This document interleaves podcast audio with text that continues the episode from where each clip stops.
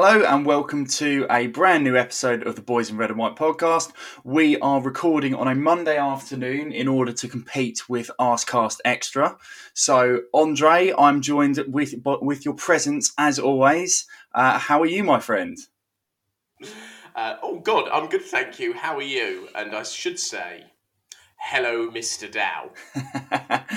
the the uh, the standard catchphrase of our of our little podcast. But uh, yes, I'm very well. I'm very well, and it's uh, good to be talking to you. Although I'm sure we won't be thinking that shortly. um, we are recording, as I said, on a Monday, and this is after the return of Premier League football. And on Friday night, of course, uh, Arsenal played Brentford and lost 2 0 away at uh, a brand new stadium for us. Um, so what we thought we'd do to start with uh, is, and we're going to carry this on throughout the season, is we're going to try and paint a picture for listeners of away days and sort of give our ratings of different away grounds and and how we see different different elements of it, whether it's the travel, whether it's the parking. I know Andrei's a big fan of uh, parking requirements at stadiums, uh, the food, things like that. So we'll just try and get into the nitty gritty of uh, the away day experience. But this was obviously a very significant one because it was the return of fans, and for both Andrei and myself, it was the first opportunity we had to be in a full stadium again. Um, with no restrictions, uh, no social distancing. Um, I, I, know they said about wearing face masks in the in the concourse, but that didn't really happen.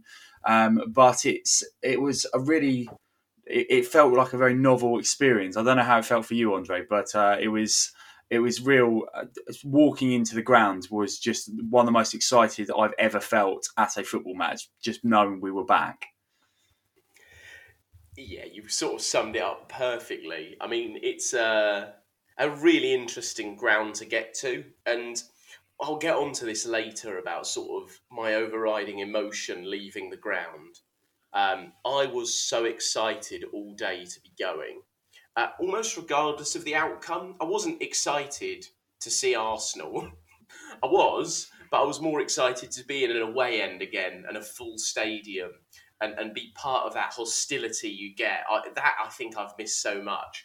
I actually went back and had a look because we've talked talked about that Chelsea away game being uh, the one we enjoyed, and I believe that was the last one we went to together. It was, yeah. Was January 2019. Wow. Which is such a long time. It is such a long time. Um, and our last game of, of, with a full stadium was in early March 2020, which again is 15 months.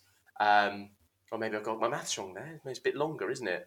It's more like um, 17 months. It is such an extraordinary amount of time. Um, and I know we've we've talked often about how lucky we are. We've got this and managed to keep it going. But there's just nothing like going to a game, um, and it was so enjoyable to go to Brentford. Um, you, you, are bang on about the parking. I mean, I, I, got a lift, and let me tell you, the parking that had been sourced, ten minute walk from the stadium, ten pounds. It was magnificent.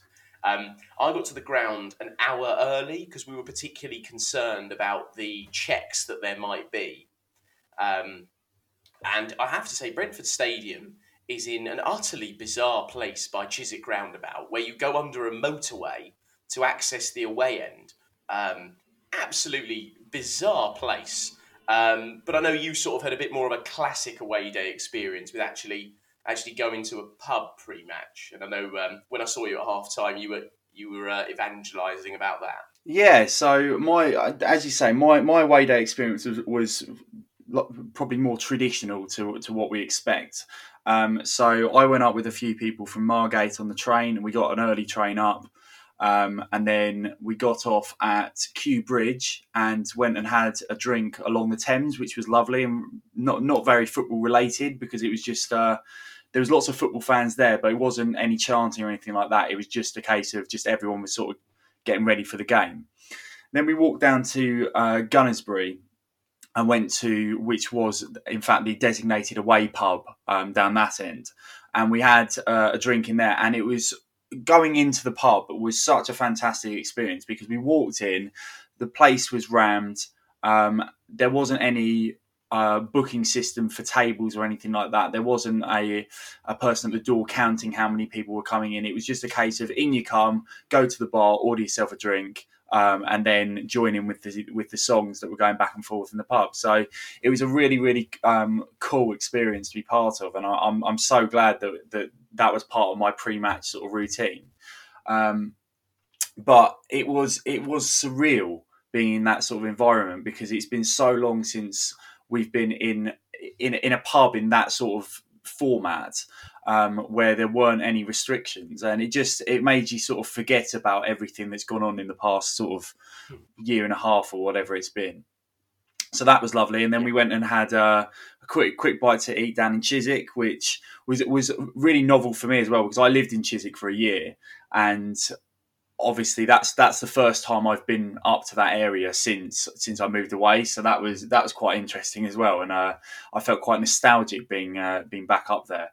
Um, and then we walked to the ground, and uh, obviously you you went in a lot earlier than uh, than I did. Um, we sort of risked it a little bit more, and we we didn't get into about fifteen minutes before kickoff. Um, so naturally, there was a bit more of a build up to the number of supporters queuing up to get in, just because. I mean, I, I if I'd been riding solo, so to speak, I wouldn't have left it that late. But obviously, when you're with a group, you kind of go with the general consensus. Um, but no, it was uh, it was fine to get in a bit, bit of queuing, but in terms of checks and things, I didn't really do anything when we when we went into the ground. Um, I agree entirely with you about you wouldn't know the stadium's there unless you're looking for it you do not know that, that that stadium is hidden behind all those tower blocks and obviously just next to the Chiswick roundabout. So it's a it's a really bizarre one. I, I almost quite like stadiums that are tucked away like that.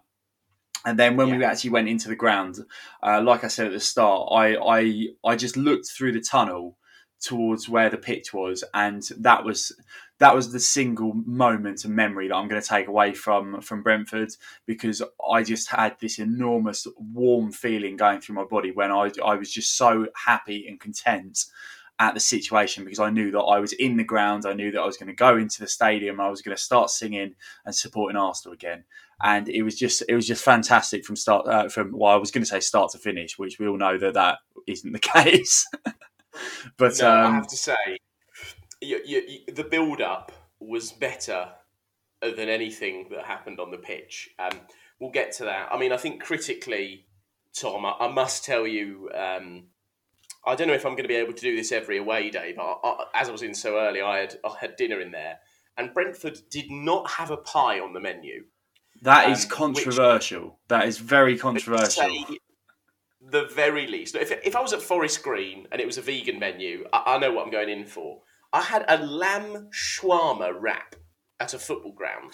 Now, I, I, you told me this at half time during the game, and it made me laugh then. And you telling me it then has made me laugh again.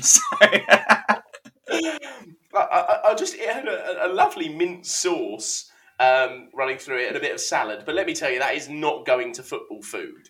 Um, and I have to say, I do wonder when they're going to start allowing bottled drinks to have the cap on. It is the most frustrating thing. I'm going to have to start dealing bottle lids in the Emirates. I think every away game. Just, it's just so infuriating. Just, what do you think I'm going to do? Just take just just take a do? bag in with you with like 50 used lids. I'm going to lob a bottle of Pepsi Max at Sergi Canos as he takes a corner. I don't think so. Um, anyway, so yeah, that was uh, that was superb, and I'd, I'd, actually give the lamb shawarma about a seven out of ten. Um, so it'd be interesting to see where that that ranks at the end of the season, but um, unique for sure. Um, but moving swiftly on, Tom. So I think we've got to start a bit more chronologically. Um, about three o'clock in the afternoon, it's uh, well, actually, probably a little bit early, about two o'clock. Uh, Pierre Emerick Aubameyang is ill. About an hour later, Lacazette is also ill. About an hour later, so is Alex Runarsson, which um, didn't get the publicity it deserved. Uh, it deserved. um, and uh, I was quite excited. I was quite excited because I thought, yes, there's going to be something fresh and exciting. We're going to see Martinelli. We're going to see Saka um, from the start. All right, it was Balogun, but I was really excited. Um, and I, I realised now how wrong I was to be excited. Um, But I'd be so interested to know whether you think by the end of this, it'd be good to discuss whether we think either of them playing made a difference. But what was your sort of initial reaction with that news and then the subsequent team news? Well, my initial reaction when when uh, Aubameyang uh, was announced that he was going to be missing, uh, I wasn't that disappointed, if I'm honest, because I've I, I, I told you that I felt that we played better without Aubameyang and with maybe Lacazette as the, as the focal point.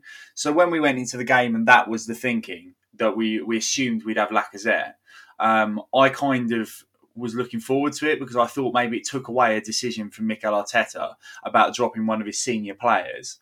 Um, and then when we found out that Lacazette was also out, I was a bit more apprehensive, but still quite excited. And I don't know if that's because I was I was en route to to um, to Brentford, and I'm not sure if if I was sort of just getting a bit ahead of myself at that point. But I, I, think the inclusion of youngsters um, goes one or two ways, and it kind of goes either it's completely this raw sort of approach to a game without any sort of inhibitions or anything like that, and they're kind of fearless, or it goes the way it kind of went for us, where the players are maybe a little bit overwhelmed by the situation and maybe just showing themselves not to be quite as ready as maybe we thought they were. And obviously, I'm looking at I'm looking at Flo Balogun as a as maybe the the prime example of that. And I didn't think Gabriel Martinelli looked particularly ready for action. And obviously, that's probably down to the fact he's only just returned from the Olympics with Brazil.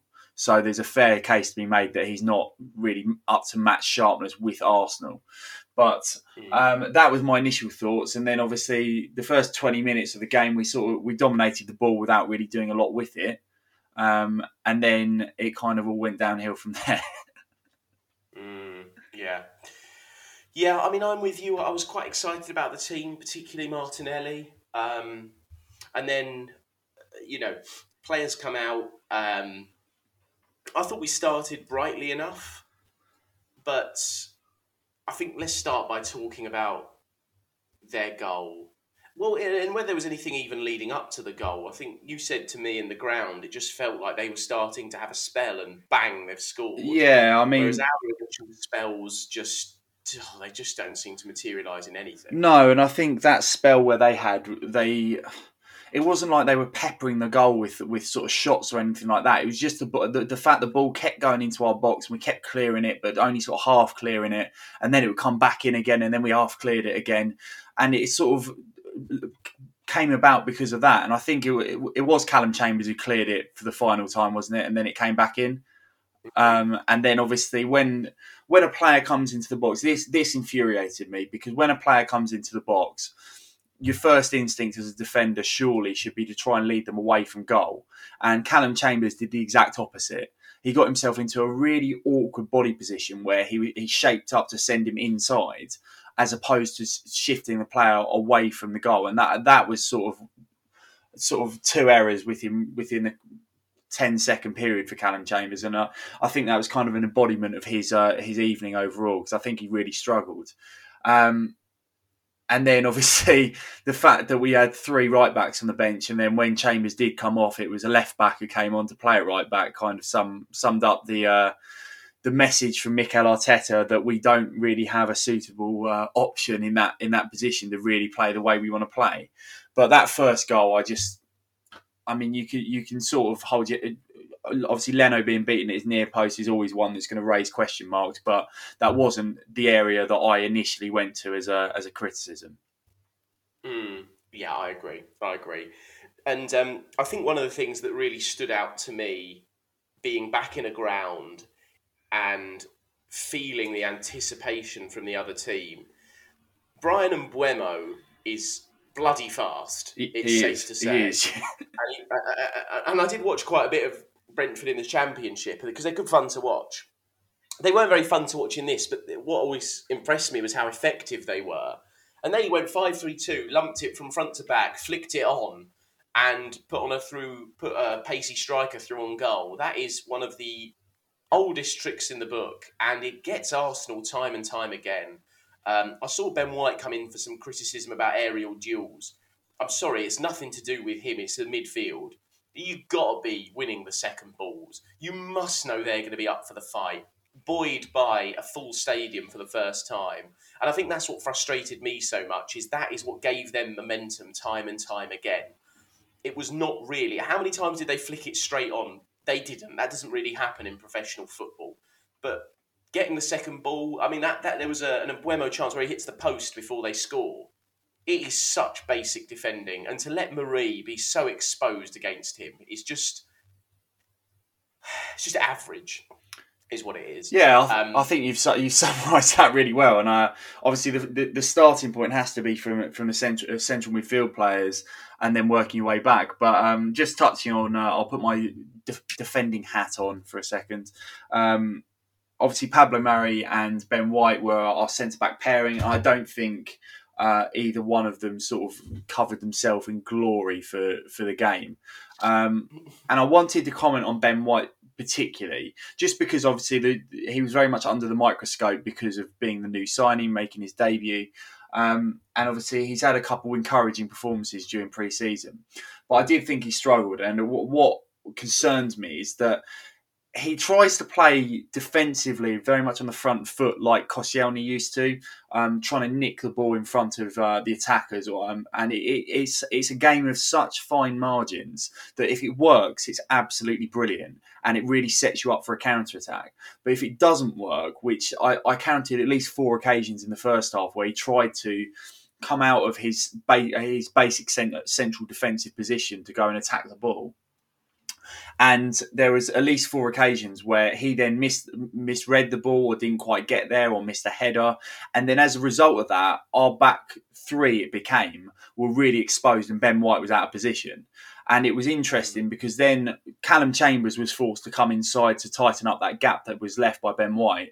But then that left space on on the wide areas of the pitch which then Brentford were able to attack. So it was it was a challenging evening for Ben White, I think.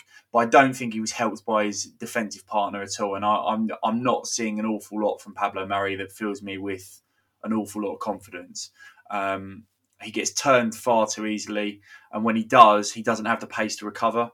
Um, so it's it, it, was alarming, and I I think I'm looking forward to obviously Gabriel being back, which I think is meant to be sort of start September um, and hopefully him and Ben White can start to then form a partnership. But that was kind of my takeaway from the, uh, the defensive attribute uh, elements of the uh, of the game. Yeah, yeah, no, I agree, I agree. And um, then going on to their second goal, uh, this is why it, yeah. it, it, it, felt, it, did feel like Arsenal of old, didn't it? Um, I, I, saw. I think I was. I don't know if it was on Arsecast or something I was listening to. Was like we we played all the greatest hits you know. I like that. we did though, we really did. It was like a pure Arsenal performance, and the fact we got done by a long throw by a team in red and white. I know. I felt really... like I was at the Britannia again. I know. I know. And also, they had that in the corner of the ground. They've got that gap, which very much reminded me of Stoke. Uh, you know, directly opposite to where we were sat. Yeah. And I have to say, it, it did feel like Arsenal of old. Um, and look, I think, um, I mean, let me tell you, the texts on my phone from Kelly were that she was very aggrieved at the decision to not give a foul against Bernd Leno. Um, which I do understand. I mean, there's no question last season that gets ruled out, and I've got a funny feeling, having seen the games this weekend, we're going to be saying that a lot. Yeah. Um, and then I think it's really poor. It's poor defending. Um, and look, Leno's come in for some criticism. Um, and I just sort of wanted to get something that I've seen going round quite a bit. If if every time Leno's going to make a mistake this season, people are going to relitigate what happened with Emi Martin. Oh God, yeah. I'm going to have to remove myself from social media because it's such a basic misunderstanding of what had to be done at the time. But I mean, I don't know if you saw Emi Martinez absolutely spill one. Um, he really should have saved Watford's first goal at the weekend. Yeah. You know, they're not two great keepers. We're talking about two pretty good keepers that have mistakes. But Leno, um, without going into all of that, Leno looks broken. And uh, I don't know what happened with Aaron Ramsdale. We spoke about it last week, but the clamour and the need to get a goalkeeper that challenges him. And I think if, if it was Ramsdale or another, I think they overtake Leno by the end of the season because he is he doesn't look good on the ball. His decision making is getting more erratic.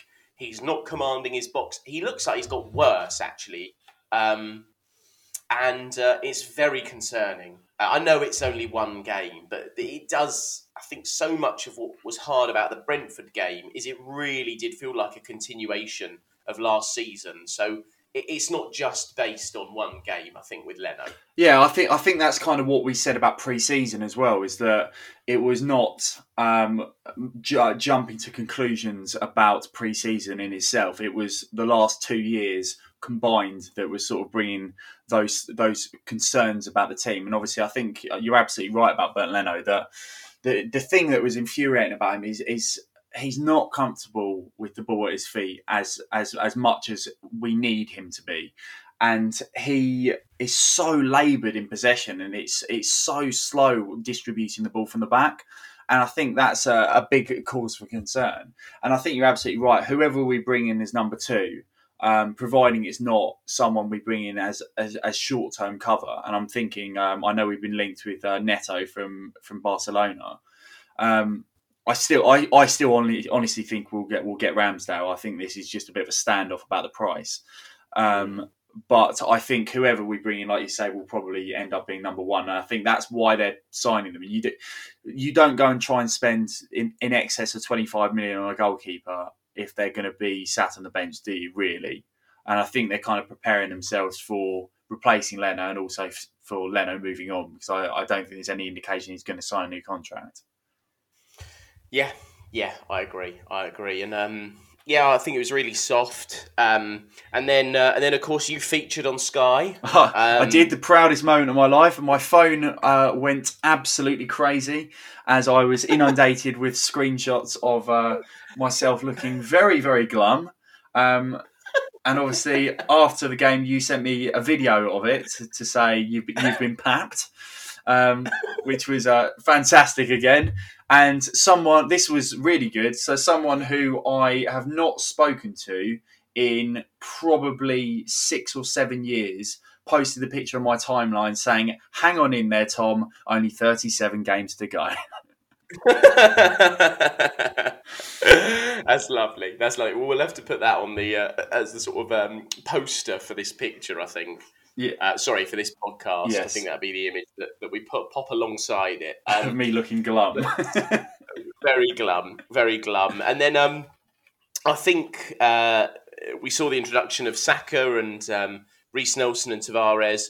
Pepe through the middle. Um, and we, we should have pulled at least one back. I mean, that Pepe strike was was lovely and a very choreographed Arteta move. Um, we're not short of being able to create that. I think I'd really like to sort of end the game discussion because I've got quite a few questions for you. But I think some real highlights for me were I thought Lokonga looked excellent, and um, I thought there was a lovely one-two he did with Smith Rowe. I think it was one that he chipped it back into him with a bit of ingenuity. It didn't come off. I think Smith Rowe chested it and it was cleared. Um, but I thought he looked like a kind of central midfielder we've really lacked, a bit more enterprising in attack um, but still capable of covering the ground. I thought we had a very good game and a good debut. Um, and Emil Smith Rowe looks fantastic. I mean, he was the only one on the tee on the pitch for me um, who gave absolutely everything and, and was a level above clearly the Brentford players. But he was the only one.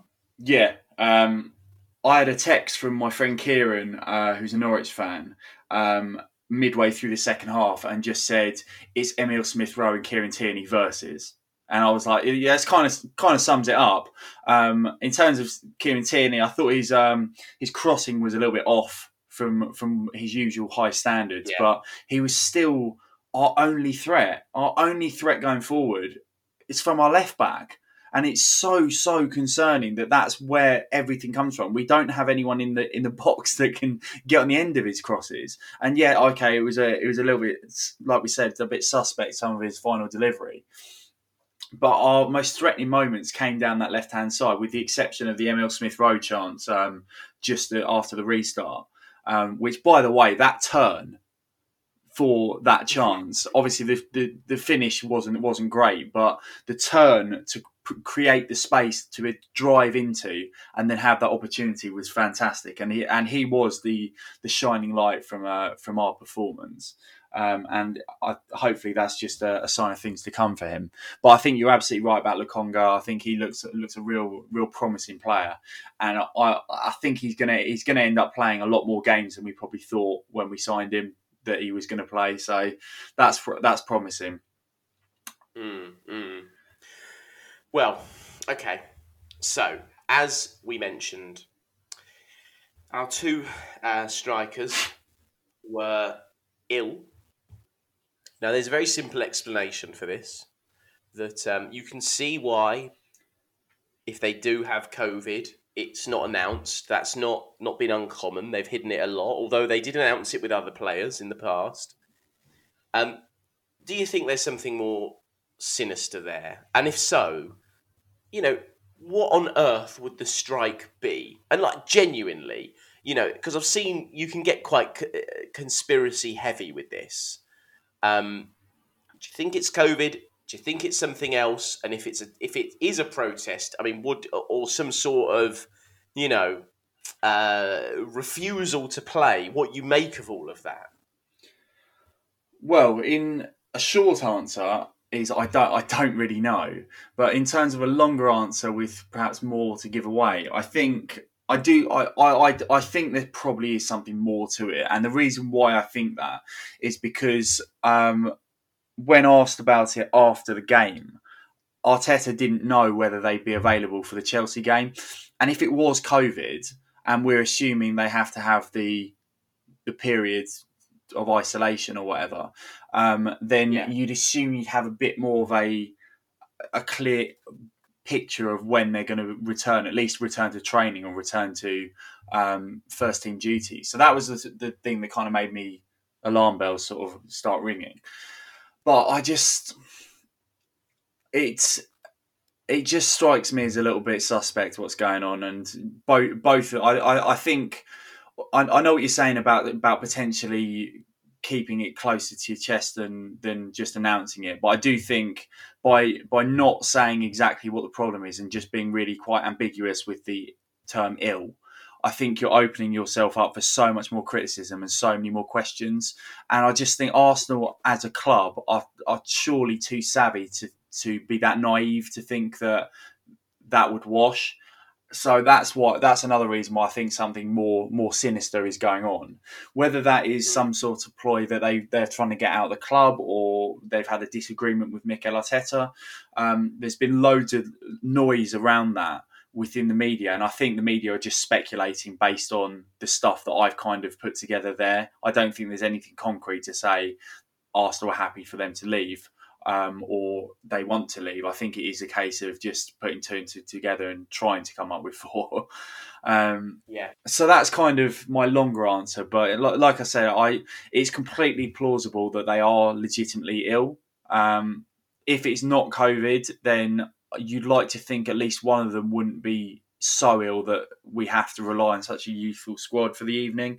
Um, maybe at least having one on the bench, but hey ho, you, you just you just don't know, and uh, that's probably something until later in the transfer window we're not going to know the answer to. Yeah, yeah, and and I have to say. Um, it does show you, doesn't it? Well, I, I suppose it's sort of. I'm going to wrap this into a question.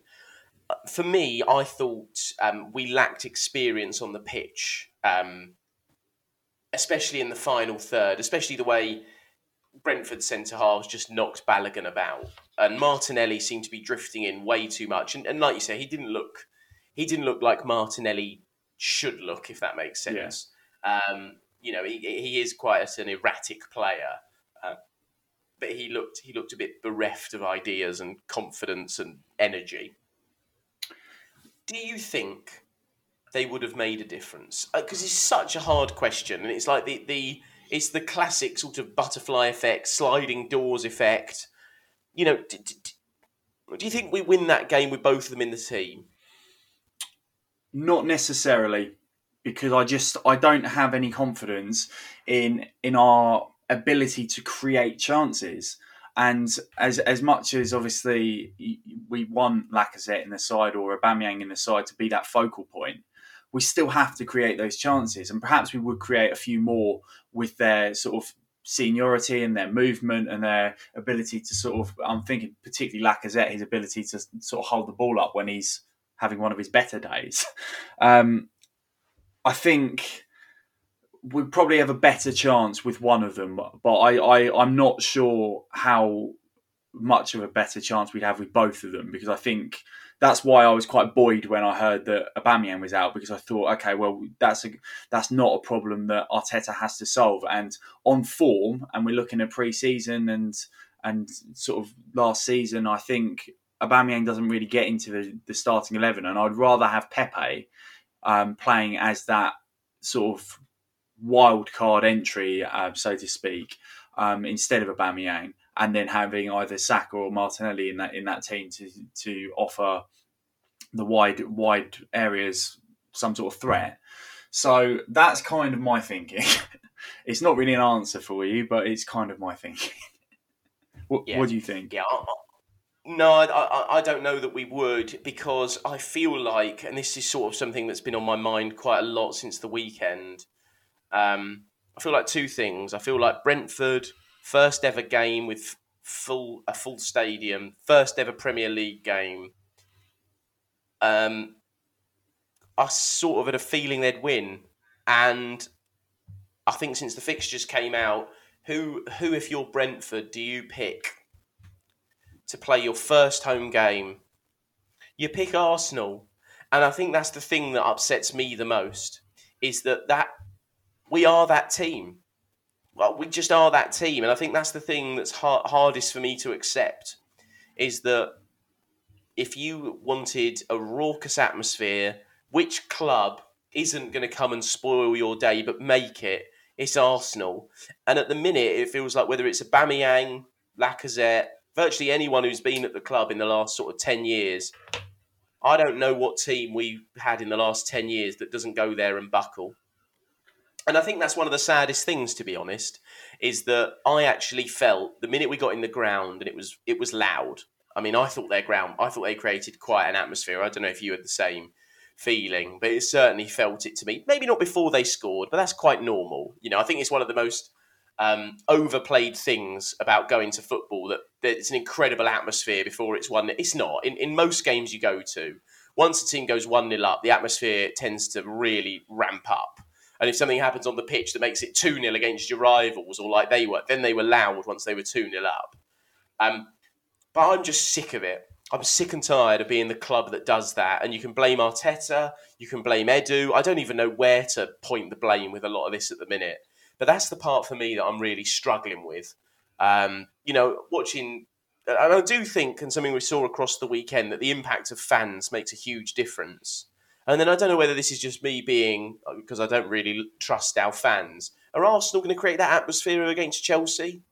Are we going to really get behind the team? I don't see it. Do you? I mean, I just, I just don't see us at home, even though it's been forever since we had a full crowd there, putting all our frustrations to one side to truly get behind your team. I just see it being a sterile atmosphere of fury.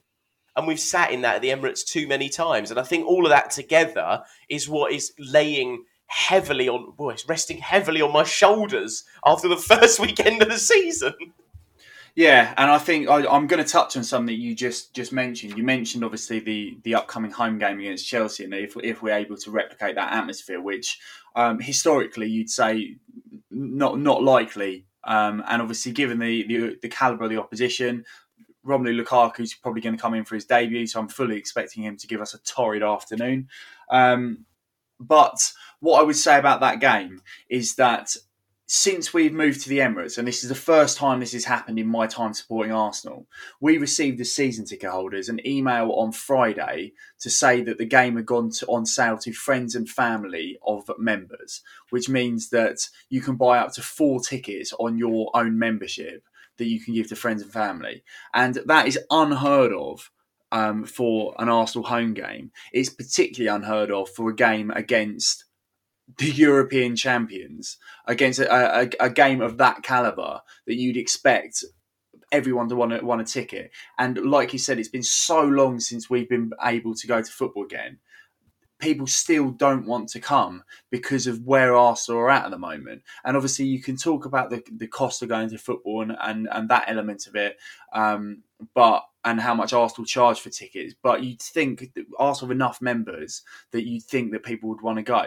And if I ever hear, ever hear someone say, "Oh, I'm desperate to go to an Arsenal game. I can never get tickets." Right, you can get as many tickets as you bloody well want for this game, and it's a big game. So I really don't want to ever hear people moaning about not being able to get tickets. Be a red member, get a ticket. Done. It's not hard. but how do you really feel? oh god but yeah that that's annoyed me um, but no i just I, I can't see I, i'm looking at our first three fixtures and obviously chelsea this sunday and then and then we've got man city and we said on the podcast last week that we felt that three points would be about right because we'd have to you'd hope that we'd beat Brentford, and then you'd expect us probably to lose to Chelsea, Man City. And now we're in a situation where we could very easily be after those three games on zero points and completely up against it because obviously that's how big. A, I, I I felt the game against Brentford was massive for that reason, and it was obviously first game of the season. You want to get off to a good start, but it was more of a big deal because of the following two games and, and the likelihood of us getting a result in those two. So we, we really are up up against it now. But then it would be typical Arsenal, wouldn't it, to go and get a result against one of those teams and then just really annoy us. So I, yeah. I don't know what to make yeah. of it. No, no. But it does look like today we're going to get some news that um, Granit Xhaka's committing to four years. Oh, yeah, I read that. Um, and uh, it does look like Odegaard is um, it is going to happen. I mean, I think that's the positive news. I'd love him in before the Chelsea game, but I've got a funny feeling for deadline day. Um, we need him. We need him. It's pretty clear we need him. Um, and look, I think so much, and I, I think this is so well documented that it's almost like arbitrary to say it, but you look at right back and you look at the fact Tavares came on and you look at we got Cedric, Maitland Niles, Bellerin, and Chambers, and, and and I thought Tavares made a pretty good impact actually. Yeah, he did. Um, but but the fact that I want to ask you whether he should start there against Chelsea, that we don't feel out the four we've got, we've got any, and we've stockpiled players, and we could have got rid of Chambers a few years ago. I mean, it's just so many pain points, and so much seems to be coming home to roost in quite a um, a painful way. But I guess it leaves us to say, and something that I think is on everyone's lips, you know, terrible start, could get worse.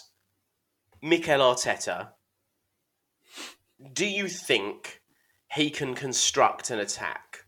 Do you think there's a couple of pieces that put this into place? Or do you think it's beyond him? Because we just have no idea about him as a coach. And this is what I've been sort of thinking about basically since Friday is can, can he do it? And I just don't know. Does Odegaard really make us a creative team that's going to score enough goals to, to get us competing for top four? Um, and, and when do we decide? At what at what point do you go? You have had the players you want. You can't do it goodbye? Well, I, I think I, I, th- I, think we're getting close to that time already, and it, it, seems mad to say that after one game. But I think we we're so convinced that we are going to lose the next two games that three defeats from your first three would be absolutely shocking, regardless of the teams that you're playing and the circumstances that you're playing them in. And I just think we've not seen anything to suggest now that Arteta can construct this team and build a, a squad that wants that he can play the way he wants to play it. Um, and I don't think we've got the players in there to play how he wants. I think that's a big thing, but he's then inhibited by the fact that we can't move on the players that he wants to move on, and therefore we can't bring in replacements. That's the big that's the big thing, and that's why it's so difficult to answer this question honestly because we we genuinely don't know which player. Well, we know which players we don't want, but we don't know which players Arteta feels he can work with, and which players he feels he can trust within the systems that he wants to play. What that then does open up is, does he then need to adapt as a manager to a slightly different style, like he did when he first came in when he played with the three at the back? And that and that worked in terms of creating a counter-attacking team. Does he need to do something like that so that he can make use of the players that we've got currently without using the excuse that we haven't got the players that he needs? But my honest assessment of it, of it is that I, I think he's out of his depth personally, and I don't have the faith that I did after the FA Cup final, which is obviously natural given the success of that but I just I just really am struggling to see light at the end of the tunnel, and it, mm. it concerns me that the longer it goes on and the longer we keep producing these insipid displays, um, it's it's just going to be a bigger and a bigger mess to to sort of correct at the end of it. So that would that's where I'm kind of, kind of at, and that's that's probably the first time that I've been at a point as desperate as that um, regarding Mikel Arteta because I'm I'm so keen for him to do well. I really want him to turn this around, but it's getting to a point now where I just I'm really struggling to see how he does. Mm. Yeah, I agree. I agree, and I think that's the hardest and saddest thing. Um, and I think there's just going to be a lot more pain. And I think uh, uh, the thing is, is I, I, just don't trust even if we got the players we wanted that he can do it, and I think that's the hardest thing. I honestly think that's the hardest thing. Um, I was actually while you were just uh, talking there, I was actually having a little look at just how many seats are available for the Chelsea game. Um, and if you look at the clock end, particularly, I mean, it's almost all free in the upper stand. Yeah. Which uh, I don't think I've seen, like you said, I don't think I've seen for a game like this. Um, and it's quite phenomenal, really. It's quite phenomenal.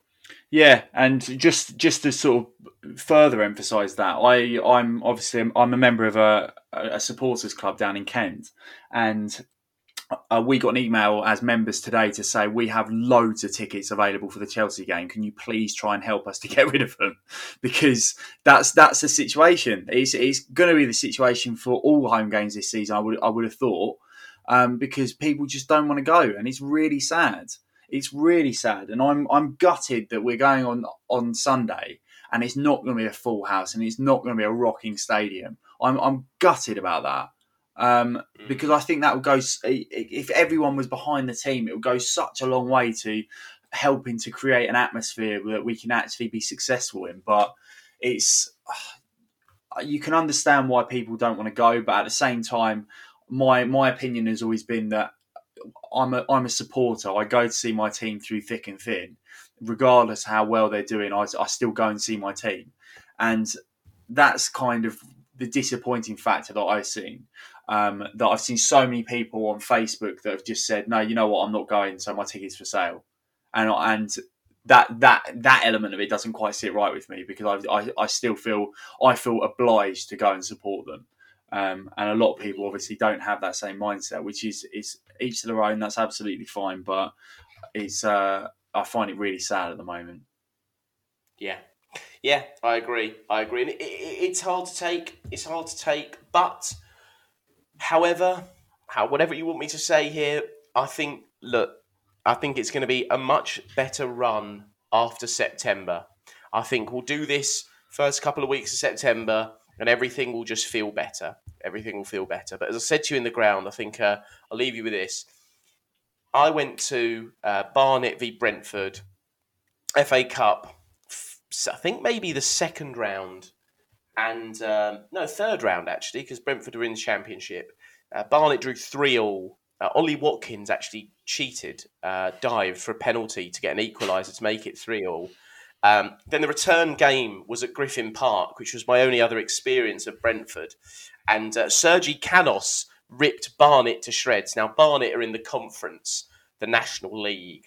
Um, so to watch Sergi Canos do it to Arsenal after having him see it do it to seeing him do it to Barnet a couple of years ago was honestly that for me was the thing that struck home the most. That Calum Chambers isn't that much better than um, then right back. Um, God, I, I, don't even know, but I, think. Uh, do you know? I actually don't know who on earth played right back, but they had a left back called David Tutonda, who I reckoned at the time was one of the worst left backs I've ever seen. He did get better, but but but to, to see Brentford tear tear Barnet apart and then do it to my, to Arsenal sort of summed it all up, and I just thought, you know what, it is what it is.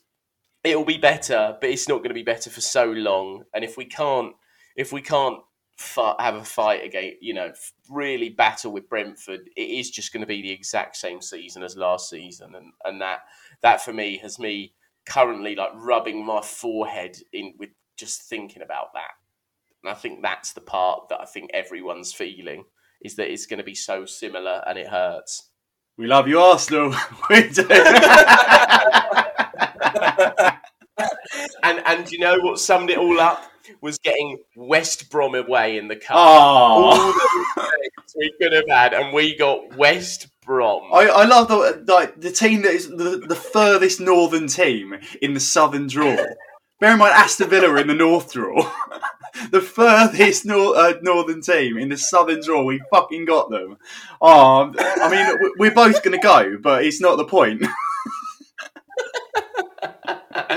it's not. It's not. But uh, I think that might be our first win of the season. It bloody well better be. I'll just say that now. We cannot get knocked out in the second round of the Carabao. That is that is the line. I'm afraid, Mikel.